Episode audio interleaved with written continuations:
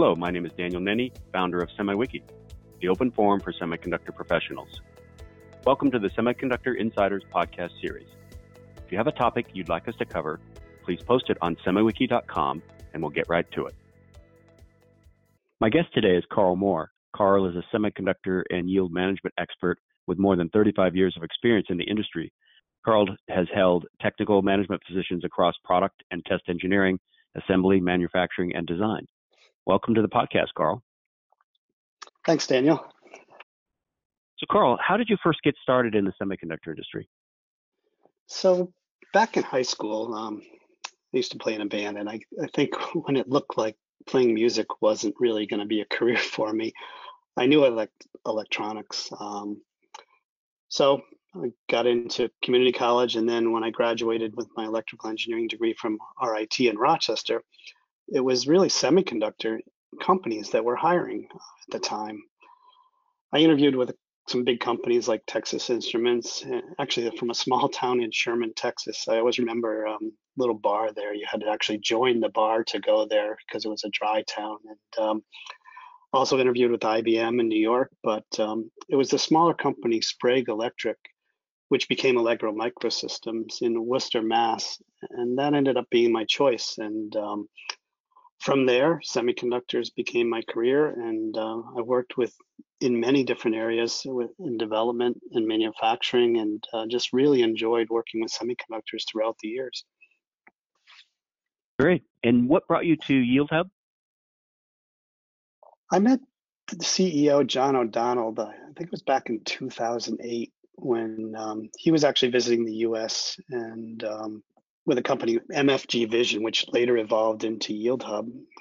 I still remember the dinner we had. Um, we had a lot of interesting discussions about yield analysis. Um, and then about, I guess, five years ago, I saw a post on LinkedIn that John had made, and he was looking for somebody to join the company and um, work in yield analysis. And it really seemed like a great opportunity to do something I really enjoyed, Um, as well as working with very talented people. So when he was out here from Ireland, we met uh, for lunch in the U S and uh, just had some great conversations, and it continued on from there. And um, one interesting thing, I guess, uh, throughout my career, I've always been interested in data analysis. I remember at Allegra, when I first started, they had some wafer testers there that weren't even hooked up to anything. Uh, the The engineers would just read paper printouts from the thing. And I would go in on weekends and uh, connect up the equipment with the R S two thirty-two and just to capture data because nobody was getting any data. And um, that really made a difference because now when they could look at the data, they could learn from it and actually do something with it. So um, just goes to show that data has always been an interest of mine throughout the years. And so today we're going to do a deep dive into what we call dirty data, but uh, try and keep it clean, Carl. Can you start by telling us what dirty data is? Sure. So dirty data is basically any data where the results have inaccuracies. Um, there are really a couple areas when I think about dirty data and um, places that have issues. Um, I guess to start with, when you test semiconductors, often there are issues during testing, like when it in, if a device is in a handler and has a bad contact or something and it needs to be retested, or maybe somebody changed the test program and it has to be retested. Uh, the automatic testers gather a lot of data, both the parametric data and also bin results. So when looking at the results files, um, the data may not be accurate until it's consolidated together or cleaned up because you have the initial test and then the retest. And if you get a final number, it needs to be accurate. So you might have an original yield of only sixty percent, but then you retest a bunch of the units that failed, and it turns out they actually were good units. So your final number might be ninety percent. So when you look at that, there's a huge difference between that sixty percent yield, which you might have reported initially, and the final number of ninety percent. So that's one of the areas I think that's important to think about when dirty data is making sure you have The, the real final results from that. So another area of concern that I would consider dirty data is outlier data. When you have a few outliers where the reading might be really, really high and outside of the mean value. So this actually will move the mean in a, in the direction where the, the mean is no longer accurate. So I think that when you look at the data and you have these outliers, you get data that's misleading. And it's really important to be able to clean up that data and view robust results, because I think that you really want as accurate of data as you can. And um, I guess thinking about one other area that I think I consider as dirty data is when the test data might have the wrong metadata. So there's a lot of kind of um, fields in the data that are considered metadata, such as the lot number, the sublot, maybe the operator name, and um, just the information that goes along with the actual results from the electronic testing. Operators make a lot of mistakes when they're running the parts. They might type in a wrong lot number, or they might type in a wrong quantity. That can result in inaccurate data because these aren't included in the final final numbers, and it can cause errors. So I think that one of the important things I always think about remembering is, if you have the wrong information in sports, for example, it, it's like trying to score a goal being blindfolded. You really need to be guided with the data to make good decisions. Got it. You know, you mentioned retest. So let's talk a little bit more about that. Why retest, and why is dirty data an issue? So as with most people, actually, before I got into semiconductors, I didn't even realize that I Cs needed testing. I thought they just designed them and you got them and they were in the products. Um, so it kind of enlightened me when I got into the semiconductor business of how much testing goes on. And um, these I Cs can get tested, retests, rejects can get retested also. Um, some devices are tested hot, some cold, some tested after stress testing. And, and when you look at areas such as automotive and aerospace, the testing can be quite extensive. Uh, there are a lot of testing steps, sometimes, you know, even up to five or ten testing steps for a single I C. And you really end up with an overall yield from all those steps put together. And it's important that the data matches from the first step of the devices in and the output of the last step. And if the things don't add up and, and the numbers don't add up, then these inaccurate results can be a huge issue. So I think, again, the important thing is to keep your data accurate and make sure that your systems are reporting accurate data. The dirty part of dirty data sounds bad, right? But is it really a bad thing?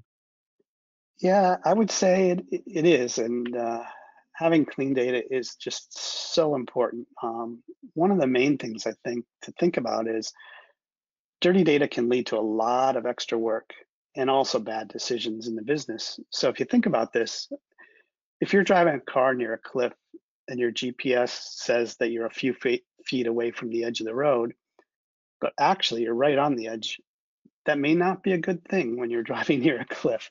Um, on the positive side of things, you can learn a lot from data, including dirty data. Once you understand the issues and why you might be getting this dirty data, then you can improve it. And I think that that's one of the important things to remember, is that it's not always bad because you can learn from it. And I think that's important. So can you give us a real world example of dirty data, you know, data that you've run into? So I guess, as I noted earlier, one of the main areas where you might have a yield that's misleading because you didn't include the retest or rejects, or maybe a lot got split up into multiple sections and you forgot to include one of those subsections, so your yield isn't accurate. Um, so w when the data isn't accurate, it can cause a lot of confusion and, and, and mistrust from management. Um, if the data is dirty, a lot of time is spent questioning the data rather than solving the problems. You'll have just people sitting in a meeting like, well, wait, this doesn't make sense. This data, you know, may not be accurate. And then you just get Um, distracted and, and not focusing on the problems. So uh, I think that bad decisions can be made if the data is not accurate. And um, I've sent, sat through countless meetings where the executives just pull apart the data, trying to figure that out rather than focusing the issues at hand.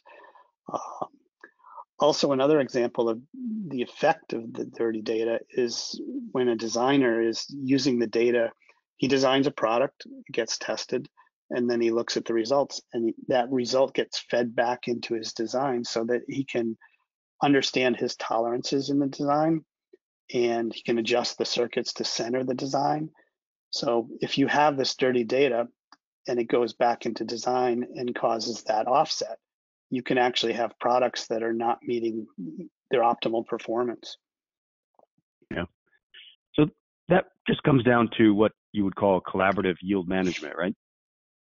Yeah, definitely. I think it's just really important to have good communication between the test engineer, the product engineer, the designer, and if they can all be looking at the same results and discussing them, it could really allow this collaboration, especially nowadays, um, if you're in multiple locations. A lot of designers might be working from home, or they might be working from different states together on projects.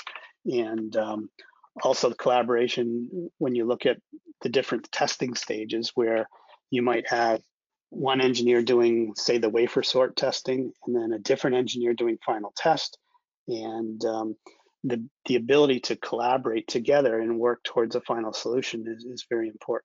And um, I think about sometimes really way in the past where you'd have one guy and he'd have all his data on his computer, and um, you know, he'd know what, what's going on, but then the designer may not get that message message the same way, and that could um, obviously cause a less than optimal design.